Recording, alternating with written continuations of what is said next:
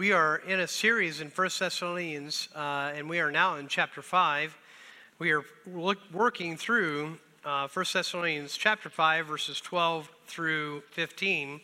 We went through verse 12 last week, and uh, 13 through 15 is what we're looking at this morning. Uh, Pat uh, Griever is usually looking for a title, and sometimes uh, the title is the last thing on my mind.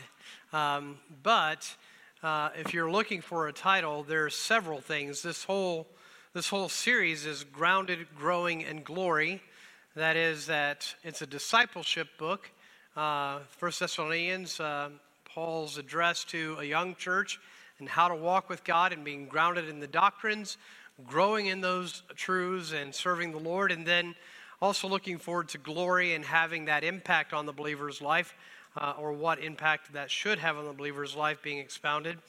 Uh, but then in this, as it is a discipleship book, it takes a particular uh, avenue in chapter 5. Chapter 5, well, chapter 4 and chapter 5 reference the Lord's coming again and an awareness of the times and the seasons in the beginning of chapter 5.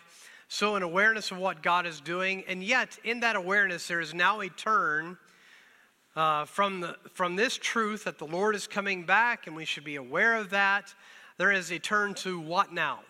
And that what now is uh, the title for the message is a little clearer to me after last Sunday's message and this one as well. And I've given it this title underneath all that your relationship with your pastor and your church. Now, it's not deep or profound, but it's what this subject matter covers in verses 12 through 15. So it's in discipleship, it's teaching these concepts your relationship with your pastor, those servants among you, and your relationship with the church. And those are both, both very important uh, aspects of doctrine that do need to be taught. We're going to spend our time exploring those things together this morning. I said last week, out of messages that I preach, there are some that are more awkward to preach than others. Nevertheless, as a preacher of the doctrines of the Word of God, you don't pick and choose what you're going to preach. And for those that are visiting, I am not in this section of Scripture because I have chosen a topic to preach on today.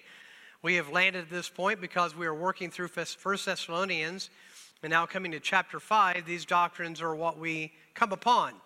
And as coming upon those doctrines, uh, I am uh, working through verses 12 through 15, which, first of all, deal with the relationship of a pastor to a church. Now, it's easier for me to talk about this with uh, laying the foundation for uh, not talking about my, particularly my presence here at the church, but the presence of any pastor that should be in this pulpit, whether it's me or in the days ahead when I'm no longer here and God takes me away or calls me home or whatever He does.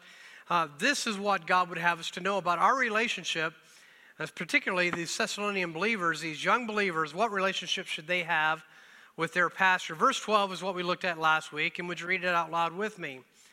And we beseech you, brethren, to know them which labor among you and are over you in the Lord and admonish you. So, in this one verse, much was said with a lot of cross references to other passages that talk about the role of the pastor in the church. Now, it's being given as a teaching that the church needed to know. I believe it's true that in this passage, from what we can tell from the Thessalonian believers, that Paul, as is this situation here, is not addressing any particular uh, problem in the church. He's giving it, I believe, at least for this purpose, so that those believers would know how to have healthy relationship in the church his experience as a pastor, his experience as one who's both started churches and pastored churches and grown churches, is an experience that he brings to this body to prepare them for how to have a healthy relationship. Okay? And that message in discipleship is important for this platform in this teaching at Fellowship Baptist Church, as well as other churches, all churches across the world. So, verse 13, we pick up with this morning. So, what attitude should we have towards our pastors, elders, as they're called in some churches, those who are leading uh, the body of Christ, as those who are under shepherds uh, of the Lord. What should our attitude be? There's strong language given in verse 13, And the strong language uh, we see in our English where we see these words esteem and very highly. So the admonition is to, and to esteem them very highly in love for their work's sake, and be at peace among yourselves. The word esteemed them very highly, these words together are huper ek perissou, and it is the idea, huper is where we get the word hyper, and it is an elevated expression uh, where we get the sense of very. So, very highly is to hold them in the highest regard. It is to afford a respect to the office. It is to have a, a value upon that role as a role that has been established by God. Now, we haven't taken the time in particular this morning to go back to Ephesians chapter 4, but Ephesians chapter 4 is a passage we go to often that lays out, again, the gift of uh, that God has given to the church, and there are many but one of those is pastors or teachers and those who are instructing uh, the Word of God amongst the assembly. So I do not pretend um, for any moment uh, that this isn't given uh, without, or that this is given with the idea that this will be challenging at times. Now, I really don't want to raise a, a hands here, but um, I wonder over how many of us have had uh, difficult experiences with our pastors. I don't want to see any hands. Um, but I imagine if we were to raise our hands this morning saying, I've had a difficult time with a pastor in the past, probably most hands would go up. And let me say it this way if your hand doesn't go up yet, it may in the future. Um, I often muse over this, and it is what it is. It is what it is. I, I know that some, sometimes people make statements about pastors, and I've heard statements like, well, you know, you know, what do you think about that pastor or that pastor? And, and you know, hear statements like this, well, well, nobody's perfect. And, uh, and, and there's truth in that. We mentioned last week that pastors are sinners too, saved by grace. And uh, they are simply the servants of the Lord. I do recognize uh, I appreciate, I mentioned this last week, and I don't mention it any, with any particular application to you. Like I said, this isn't a message where I'm, we talked last week about what do you call the pastor and, and uh, oh, thou most holy reverend or whatever, I don't know. But um, I, re- I appreciated that when I was a young pastor, uh, my first interim, and we did it here with uh, Pastor Brandon Teskey. It was his first intern. He was 19 years of age. And people were like, it's so awkward to call him pastor. But I had the experience of knowing the value of having that title spoken to you because my pastor, uh, when I first started the ministry, he wanted to continually remind me of the office I was holding. And that continual reminder was not really so much for God's people, but it was for me to rise to the occasion of my calling, to remember who I am, and not to treat it lightly, not to treat it as a novice or disrespectful or, or as no big deal, but to treat it with respect. And and by the way, I, I know this, I could go off into the weeds and everybody could get distracted by this application and that application. Uh, but I'm simply saying, uh, I do believe it's healthy for a church to have a, a high view of the role of pastor. And can I say it this way? It's important for the pastor to have that respect for the office as well. Now, this does not, again, mean in any way that the pastor is more important than anybody else. But it, remem- it reminds us of this truth God is the one who's established the church, and God who is the one who has established the role of pastor. And let me ask you this Do you think pastors need your prayers? Do you think pastors need your help? That was a little less adamant. Yes. Now, forgive me, I'm going to use, I'll use myself and Pastor Phil for a moment. There, before Pastor Phil ever came here, and I, I'm pretty positive he's aware of all these things. We spoke in depth about all this stuff, and He knows the flavor of discipleship that we have. And as His first full time ministry, it was important for me to say to our assembly, he is here as a pastor. Another term for that would be elder, but we hold pastor. Um, he would be discipling and working with our people to grow them in the Word of God. But our people are discipling him as well. And you're discipling me as well. We are mutually growing together. And that's an important truth to know. However, I know as, and, and I value that, and, and, those who are here longer understand this more. There are times when people will come to me and they'll say something about the ministry. Oh, they need to do this, or somebody needs to. And, and there's sometimes a view of ministry as if, as if there is this hierarchy that those that are in leadership are getting it done. But the truth is, the biblical model of leadership is leadership works, leadership works in partnership with God's people to accomplish ministry for the glory of God. And much, as we said last week, much of the ministry that happens here happens because God's people have come to us and said, I would like to, or I've got a burden on my heart, or Pastor, there's a need. Some of you have become so savvy in understanding the nature of our church that you don't come to me telling me anymore, hey, Pastor, somebody needs to. Because when I hear somebody needs to, it may be that God has led you with an awareness over a particular need. And maybe it's you that needs to. And it is, it is true. Now, listen, it doesn't matter who's in this role as far as what we can do. If you were to be in this position, there's only so much you can do. There's only so much any individual can do. That being said, I do recognize the responsibility of this office. The responsibility of this role is to be accountable to God for the direction of this church as regards the scriptures and how we live out the Great Commission and the glory of God in this assembly in this time, to which this office is held accountable. Held accountable as giving an account to God for how we have held this office. That, that's the reason there are qualifications behind being in this position.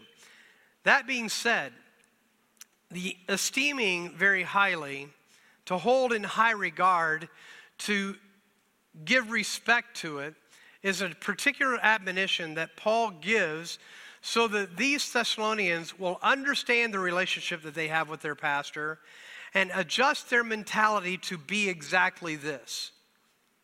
Now, will this be challenged? Yes, it will be. Yet the admonition is there. And uh, I would just simply note that it's a two way street. Uh, the two way street is pastors, uh, and I grieve over this, and I don't want to be one, and I, I grieve anytime I am a, a, a, an issue or I get in the way. But I know that many times this office is held with a great deal of power wielding authority. And uh, it's our hope that that's not true of this pulpit or this place. Um, I personally believe that many churches that are small um, are small by nature because the pastor wields such authority that he won't let the church breathe or minister or serve without him being in charge of it all. And that is naturally self limiting. That being the case, I would simply say this listen, we work in partnership.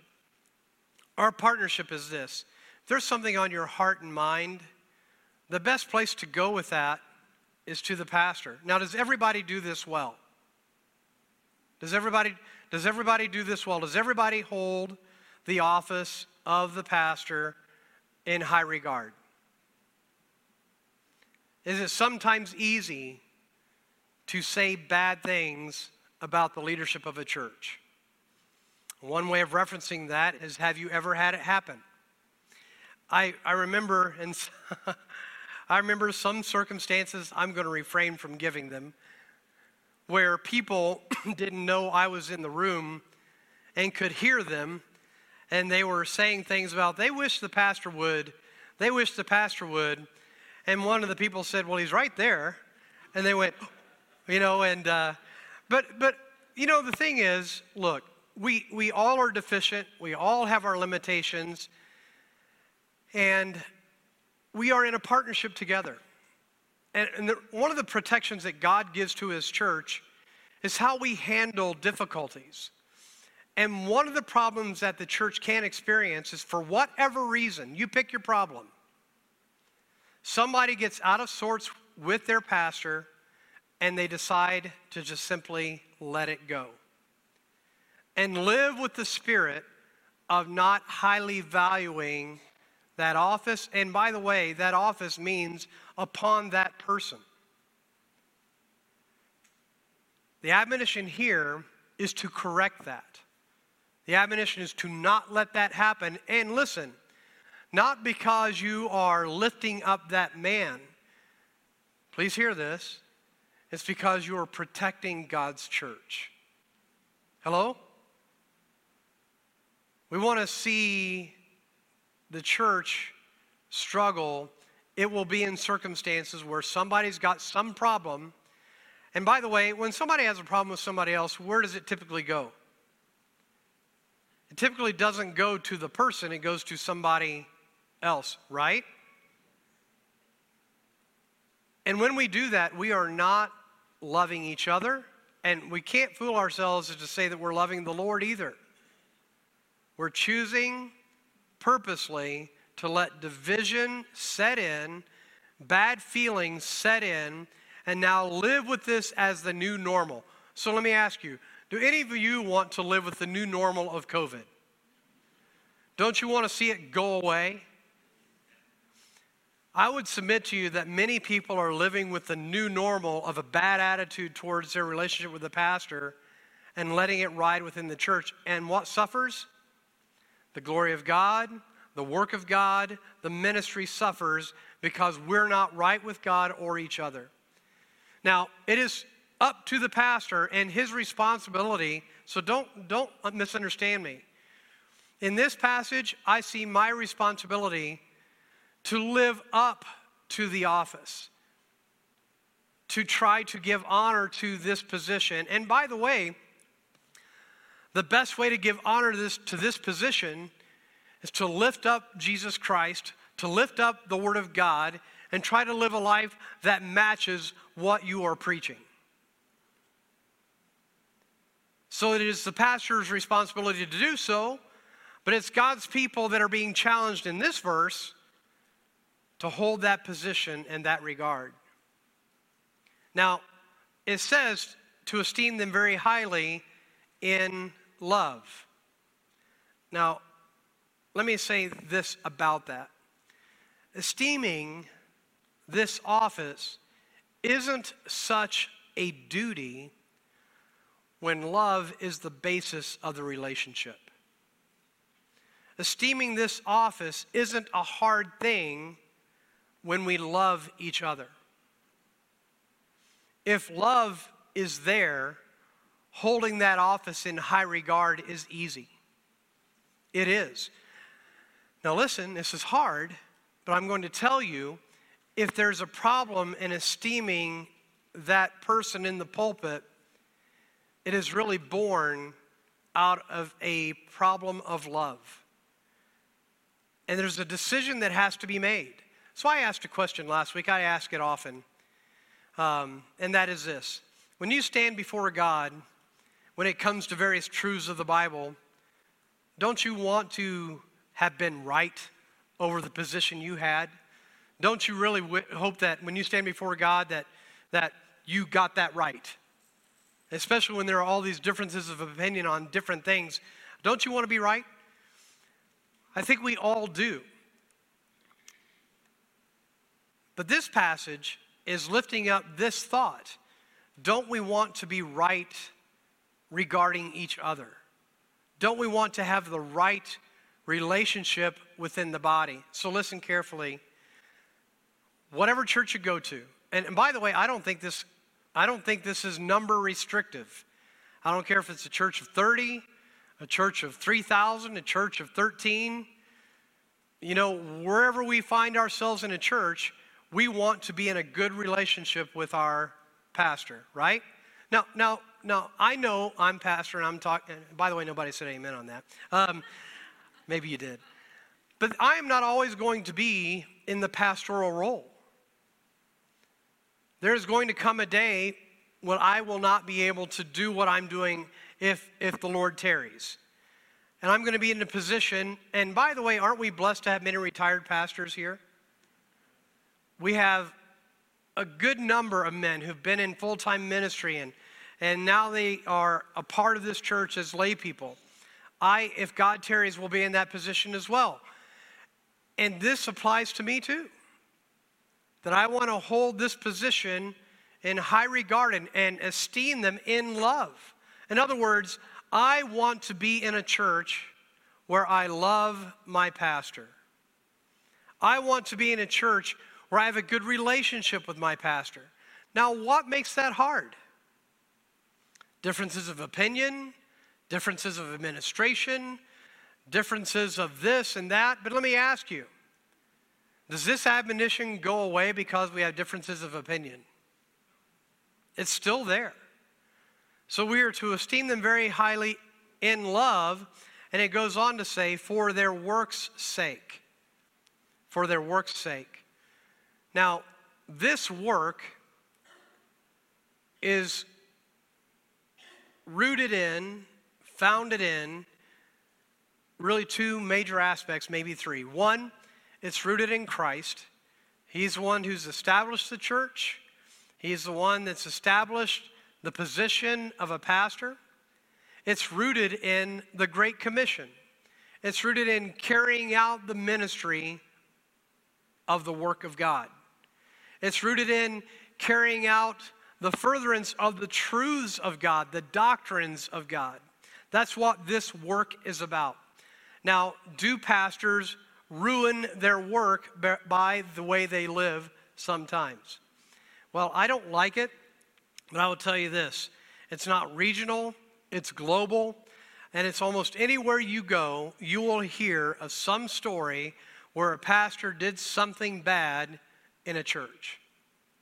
It's not hard to guess what your attitude would be towards that in this pulpit. You do not want this pulpit disgraced. Amen? You do not want this pulpit hurt uh, to cast a shadow on this ministry. But more important than this ministry, we don't want to cast a shadow on the name of Christ. This has been a prayer of mine ever since I started ministry. The ministry prayer that I have had has Lord has been Lord if for any reason I'm ever going to bring disgrace on your work, take me out of it.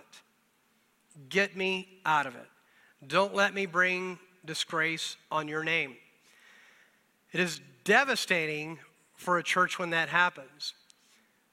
We are to rally around Christ, we're to rally around the work of God, and rally around the Great Commission, all for His glory, for their work's sake. A good comparative, a good passage to go to to understand the nature of this is to know that Paul struggled with churches that did not behave well. Can anybody think of a church that didn't really behave well that Paul had to admonish? Anybody have one come to mind?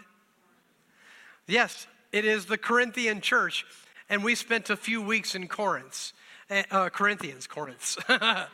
we spent a few weeks, uh, months in Corinthians, First Corinthians. Let's take a moment to go to 1 Corinthians chapter 3. 1 Corinthians chapter 3. And it's going to lead into the next statement in our 1 Thessalonians chapter 5 and verse 13. But 1 uh, Corinthians chapter 3 verses 1 through 11, 1 Corinthians chapter 3 verses 1 through 11, we read of some of the problems that Paul was having in the church, and we read of his ministry, okay? 1 Corinthians 3, verse 1 And I, brethren, could not speak unto you as unto spiritual, but as unto what? Now, that's not a good thing, right? That's carnal. Even as unto what? Babes in Christ. And that is not a, even though babies are a wonderful, cuddly thing, this is not a happy admonition or a happy reflection because what should have been there? What should have been there is maturity. maturity in Christ. I have fed you, verse 2, with milk and not with meat. For hitherto you were not able to bear it, neither yet now are ye able. By the way, imagine me saying to you, listen right here with me, imagine me saying to you, I could not give you the word of God because you would not receive it. I could not teach you the deeper things of God because you were acting as babies. Imagine me having that tone to this assembly. Would you receive it? Many people would say, "Hey, I don't I'm not ever going back to that place. I am not going to have a pastor disrespecting me and telling me what to do." That is the attitude of many. Paul has to take very strong measures to correct bad attitude in the church. Verse 3, he says, For ye are yet carnal. For whereas there is among you, and he names their problems, there is envying, strife, and divisions. Are ye not yet are ye not carnal and walk as men? For while one saith, I am of Paul, and another, I am of Apollos, are ye not carnal? And now he tells about the ministry he is in. Who then is Paul? Now, by the way, I don't pretend to be a Paul, but I do know that I hold this office and I would add to this who is Jeff? Who is Phil? Who are our other retired pastors? Who are they? And who is Apollos? But ministers by whom ye believed, even as the Lord gave to every man. I have planted, Apollos watered, but God gave the increase. So then neither is he that planteth what? Anything neither he that watereth, but God that giveth the increase. Now I'm going to take a time out here and say this. Kathy, we talked a little bit about ministry in California. And I, I said this in our Sunday school. It's by the nature and design of God that Sunday school, membership class, and Sunday morning are all dealing with the same theme. But I had someone come here recently and said that it was refreshing to be in this service because they couldn't preach like this where they were. And I asked myself, how in the world can that be?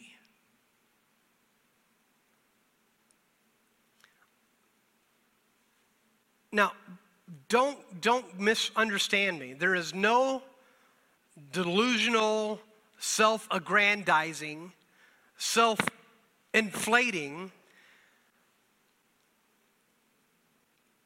But your pastor needs to share the Word of God without respect to what anybody else is going to say or do.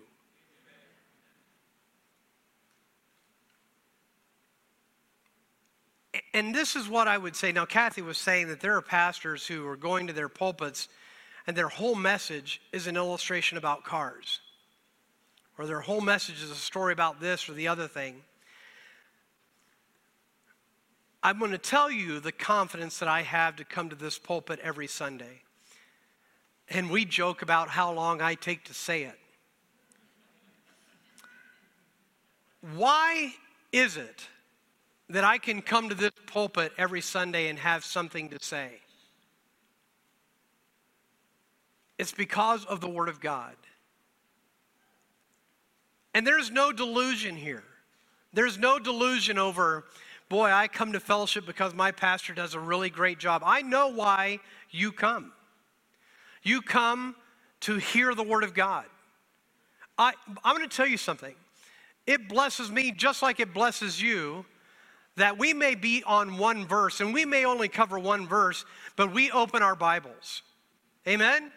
We open our Bibles, we look to the scriptures, we, we lift up the scriptures, and we order ourselves according to the Word of God to the best of our ability, still being sinners and needing God's grace, but clinging hard to the truths of the Word of God.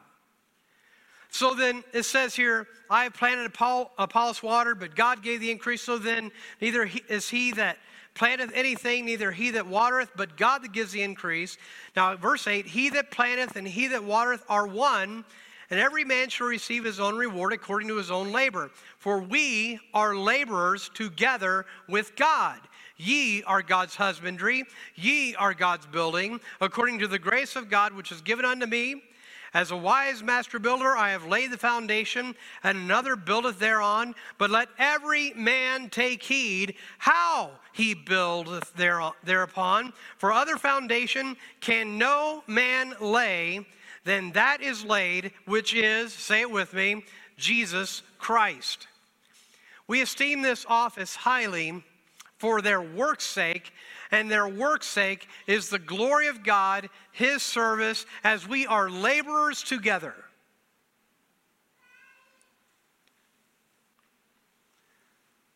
Now, the importance again, and I know we're on this one verse, but the importance of this comes at the end of 1 Thessalonians 5, verse 13. So go back there and you'll see that last phrase.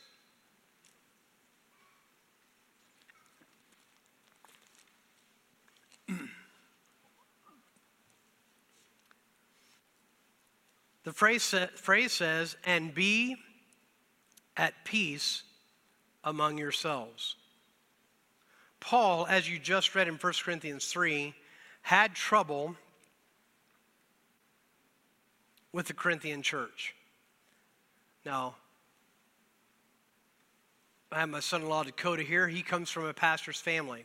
Did you ever hear of your dad having trouble with people in the church? He says all the time, and he comes from a town of 500. he didn't tell you that all the trouble he had was his three boys. No, I, I, won't say that. Uh, I said, in, I said in my Sunday school class that the first ministry I worked in full time, my pastor told me one of the first things I heard in ministry, one of the first things I heard in ministry from him is I spend all my time putting out fires. I spend all my time running over here to stomp that fire out because that person's upset.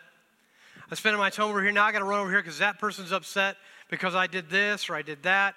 And, and again, I'm going to tell you now, listen, folks, every man in ministry had better get it settled that he's serving the Lord and it's the Lord's approval he's after. But I am telling you, many men have left the ministry because they've just gotten beat up and beat up and beat up and beat up. And they said, Fine, I'm done. Now, I'm not saying that's right.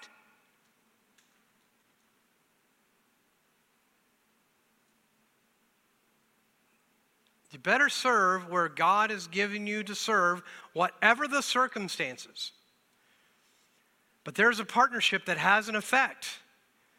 And recognize that when we tear down this office, that we're hurting God's church, and we are bound in love to be right with each other no matter what is going on. Now, I'm not saying we excuse bad doctrine, that we don't correct bad doctrine, but all of us need to cling to the Lord, love each other, and partner together for the work of God. Now, he says to be at peace among yourselves. And what you're reading by implication is not an arbitrary be at peace among yourselves as if it was disconnected from the previous statements. It seems to imply from what I see here anyway, it seems to imply that the breaking of peace is centered on how we have this relationship with our pastor. Now, I'm going to tell you, uh, again, I am sure there are times when I've been hard to deal with, and to that, I am always grievous and sorry for it and want to make sure that we have right relationships. But I will say, I've been on the other side. I've had pastors that have been hard to work with. It doesn't mean I get to take my Bible and say, you know, I don't like what the pastor did to me. Who's willing to listen? Come hear what he did. Come hear what he did. And it also does not give the pastor a pass that he can do anything he wants because you better respect me. Right? There are qualifications.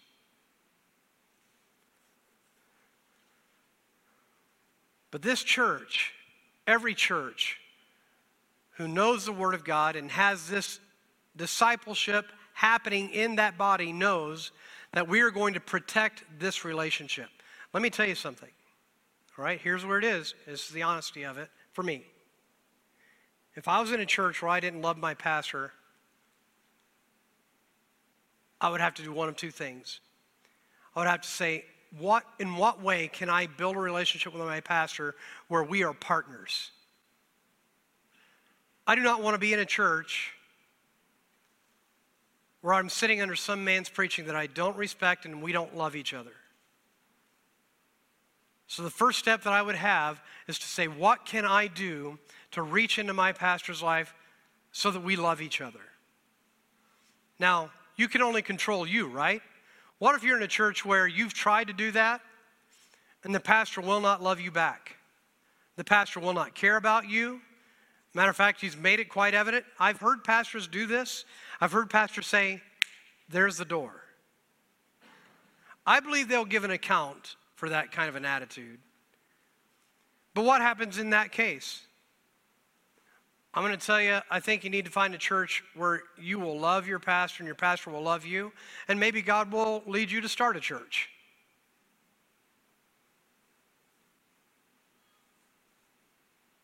But what not what is excuse me, what is not to be tolerated is the ongoing spirit of disrespecting each other. And again, it goes two ways. This admonition happens to be for the church. Now, I read this, I read this last week, but this was what Bible Knowledge Commentary said at the end of the commentary over verse 13. It says, Much dissension in the modern churches is traceable to church members disobeying these commands. So, you've heard me already say that I have prayed in the past, Lord, if I'm going to disgrace your ministry, take me out of that position. I've also, in my heart, because I have been around a pastor, by the way, that pastor that I told you who was all the time going around putting out fires, he resigned the ministry in conflict.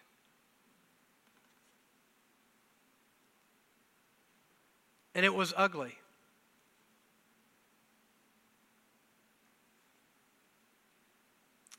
Any of you ever been a part of an ugly business meeting?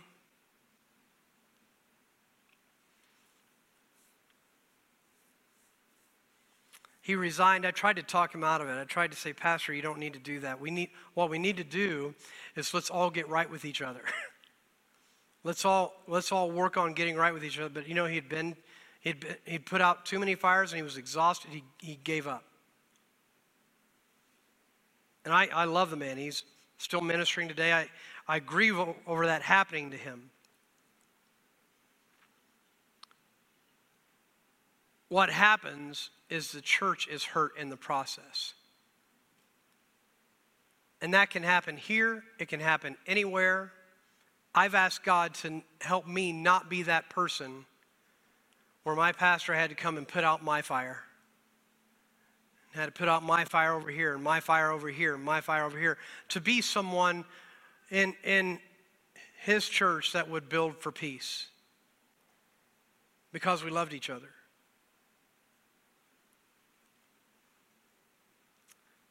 Verse 14 takes a turn. And verse 14 now removes itself from the conversation about verses 12 and 13 and now gives four exhortations for every believer within the assembly. Okay? Now we exhort you, speaking to the Thessalonian church, we exhort you, brethren, believers, to do these things. There are four. One, number one is to warn them that are unruly. Now, some key words in, in here warn is, is this to put in mind. It has a sense of reminding someone of good behavior, reminding someone of what we're supposed to be. It has, in the word warn, to raise a caution, and it even has the idea of reproving. Now, who is doing this? Who's this admonition to? Is it to the pastor or is it to the believer in the church? Not that the pastor is not a believer in the church, okay? This is particularly given to the assembly. And he says, Warn them, put in mind, caution, and reprove those that are unruly. Now, unruly is a very specific word, and it has several nuances to it. Uh, one is a nuance of being idle, uh, someone who is not about the business they're supposed to be, but it really has more of the idea of someone who is insubordinate, someone that we would say is out of line. Their disposition is out of sorts. They've drawn a line in the sand. I'm not going to be right on this. And I, I've got a, a, what's the phrase we often use? So I've got a burr under my saddle, and I'm glad to have it there. And it's flat out 1 Corinthians 3, it's carnality. And sometimes we take that into the church. And how deep can it go? I already I, I have personal illustrations today that there are churches who are willing to be in a carnal mindset even to the destruction of the church. I'm willing to let this church go down as the mindset if I can't be in control. I'm willing to let this church go down if I don't get my way. Now, I'm going to tell you, there's any number of ways that we can be carnal and divisive in a church. There are churches that fight over all kinds of silly and crazy things. We've often heard of them. What, what's one of the major things you've heard churches splitting over? Well, I've heard them splitting over deciding on the color of the carpet. I've heard them splitting over whether there were curtains at the baptistry. I've heard them splitting over this and that issue. And by the way, God, God does what God does, and He can glorify His name even when churches don't behave well. But we don't want to do anything in our lives that are bringing damage to the church. And he is saying, look, there are times when people are going to be unruly, they're going to be out of line, and it's not necessarily simply your pastor's job to correct it. It is the laity, it is the believer within the church, it's the disciple maker in the body that says, This doesn't smell like Christ. This doesn't look like Jesus. This doesn't act like Jesus. I don't hear the love of Christ in this. I don't see the love of Christ in this. And let me, let me just clarify going back to the previous verse. The context so far has been your relationship to your pastor. Instead of going to someone else to, about a problem with your pastor, how about you set up a meeting with your pastor and you get right with each other? Amen?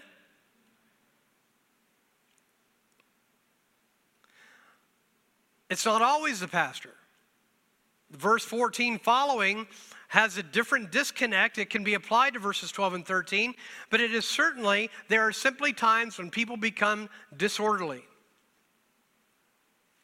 And I can guarantee you, as a pastor, I have dealt with it in the past.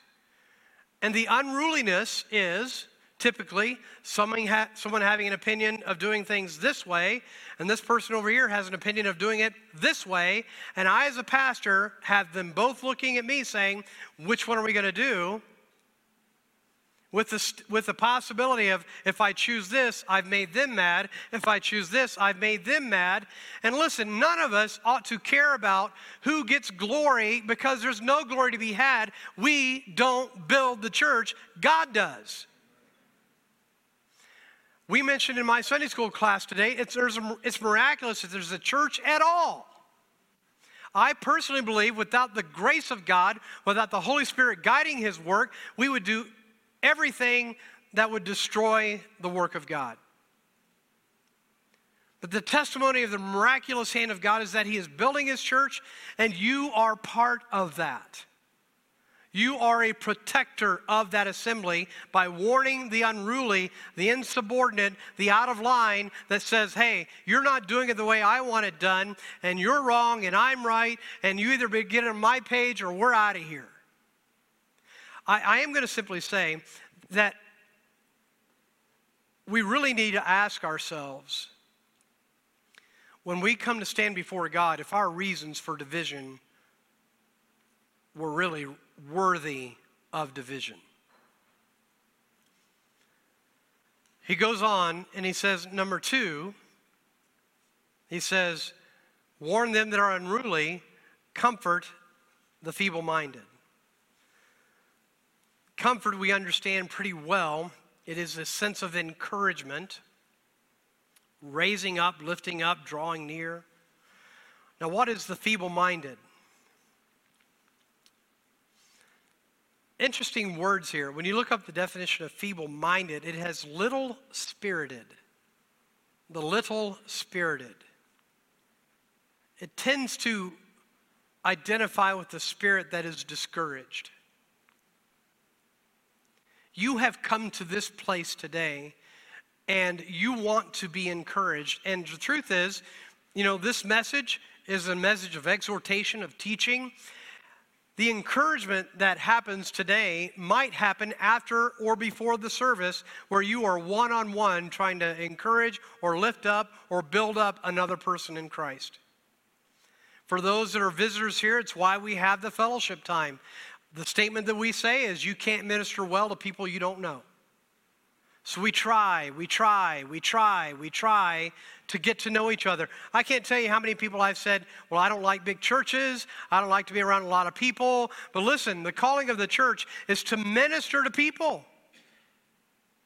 Wherever we are, whatever the size of the church, minister to people. And I'm going to say that many times the reason we leave discouraged is because we came not doing this.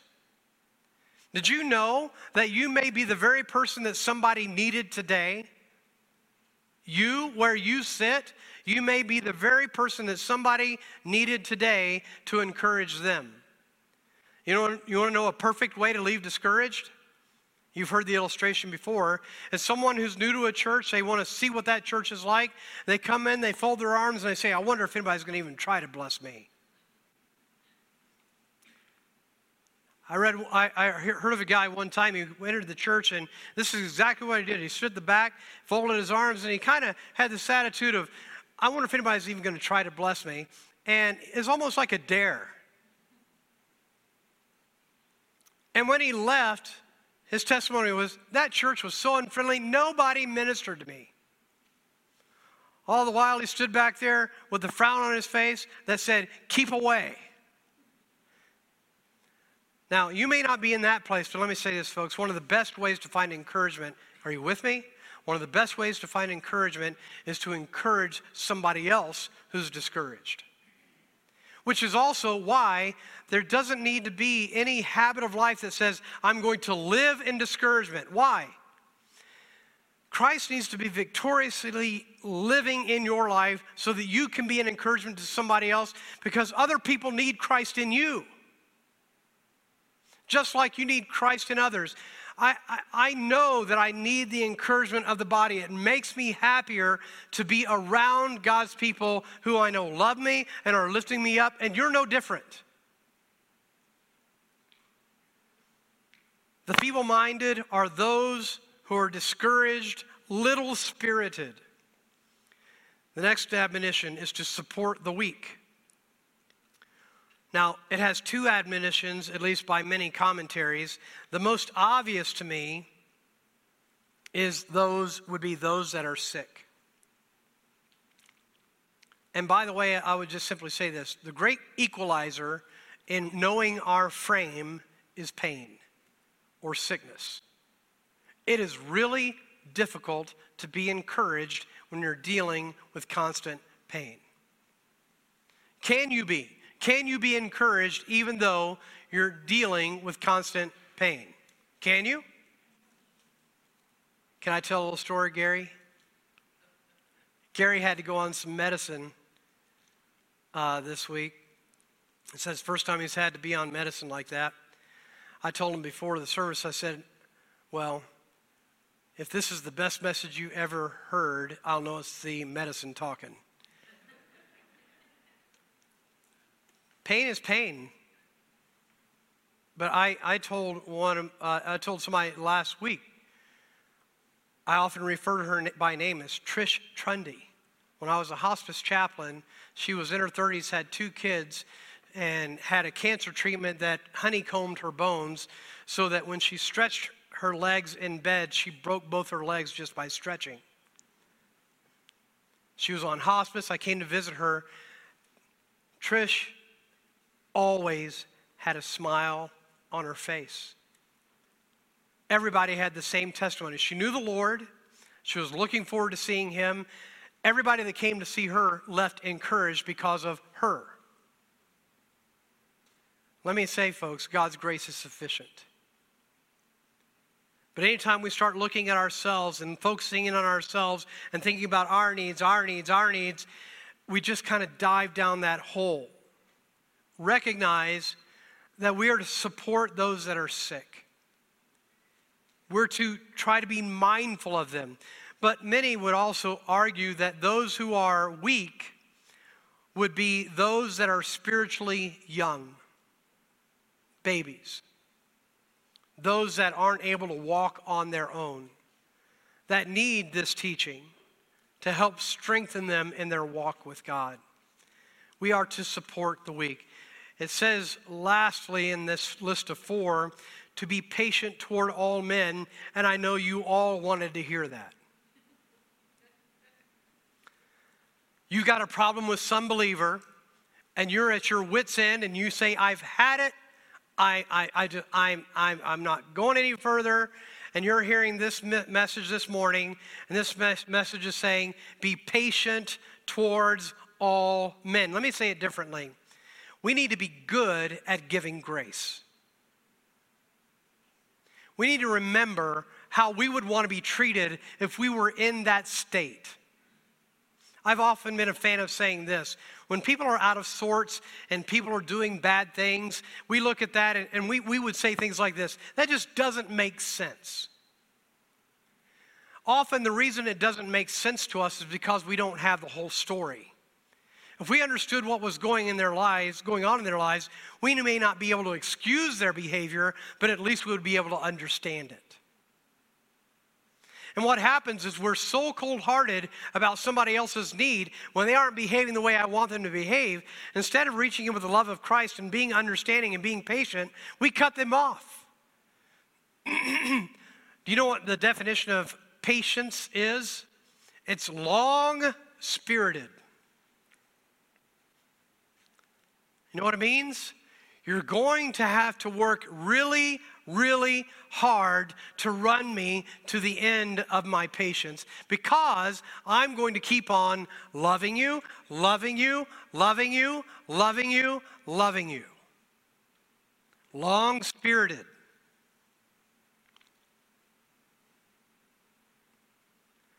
Our last verse, and it's 12 o'clock, is verse 15.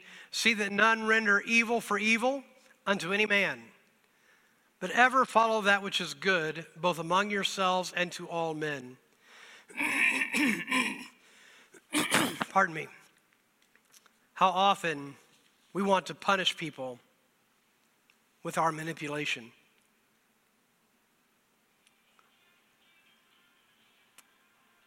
We want to punish people because they didn't perform to my expectation.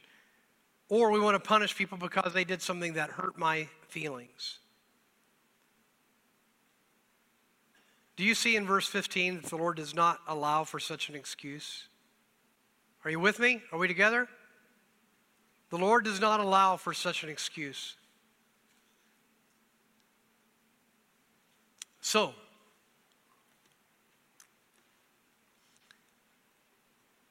have you ever been treated badly by another believer? Come on, let's be real. Have you ever been treated badly by another believer?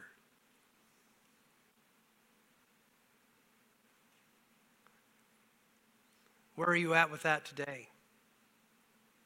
Are you right? Are you right with the Lord about that today?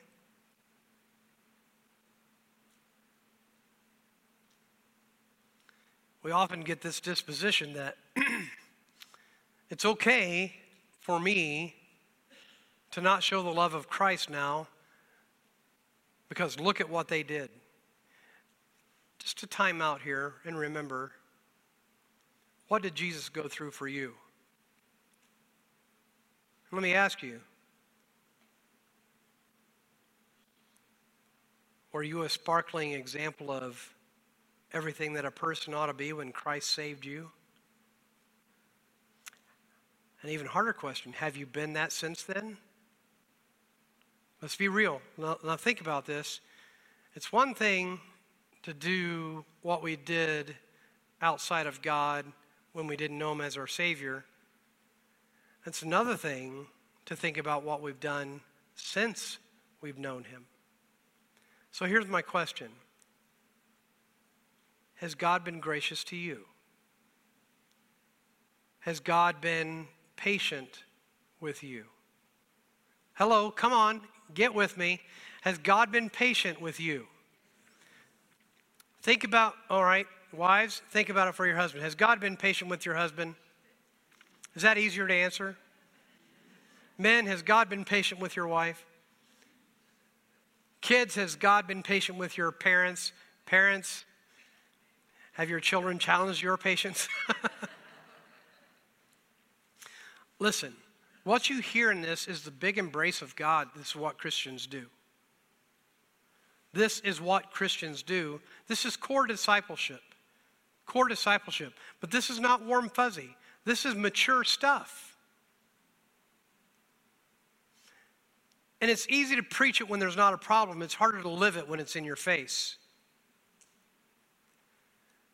But God help us to live a discipled life where we are walking according to the scriptures, that when the test comes, we are by nature and by habit walking with the Holy Spirit, so we respond in a way that looks like Him. But make no mistake about it here this morning, every one of us has decisions to make to be this and to do this. Our last passage to coordinate with this verse 15 is Romans 12. So, Romans 12, our last passage of the morning. See that none render evil for evil unto any man. And by the way, that any man went broader than the church. It was any man. Any. It goes on to say, But ever follow that which is good, both among yourselves and to all. So if there's something we're going to follow, we're going to follow that which is good. We're going to strain at finding that which is good and doing that which is good. Romans 12, 17 through 21. You got your Bibles there. I invite you to read out loud with me Romans 12, 17 through 21, beginning with me now. Recompense to no man evil for evil. Provide things honest in the sight of all men. If it be possible, as much as lieth in you, live peaceably with all men. Dearly beloved, avenge not yourselves, but rather give place unto wrath. For it is written, Vengeance is mine, I will repay, saith the Lord. Therefore, if thine enemy hunger, feed him. If he thirst, give him drink. For in so doing, thou shalt heap coals of fire on his head. Be not overcome of evil, but overcome evil with good. Read the last verse one more time. Be not overcome of evil, but overcome evil with good. This is what Christ looks like. This is what his church is supposed to look like. The church is comprised of individual believers. And to that, it's an individual choice to have your heart worship him today in surrender. I don't know what bitterness or what anger or whatever else out there you might be holding on to, but it's time to get it settled and be right with God. I don't know if you've ever made decisions along these lines. Again, not the easiest message for me to preach dealing with this office, but let's, by the grace of God, make decisions that reflect His Word and understand that how we live out these truths affects the work of God, affects the ministry. And by God's grace, may you and I use this vapor of a life that we have to do something for the glory of God.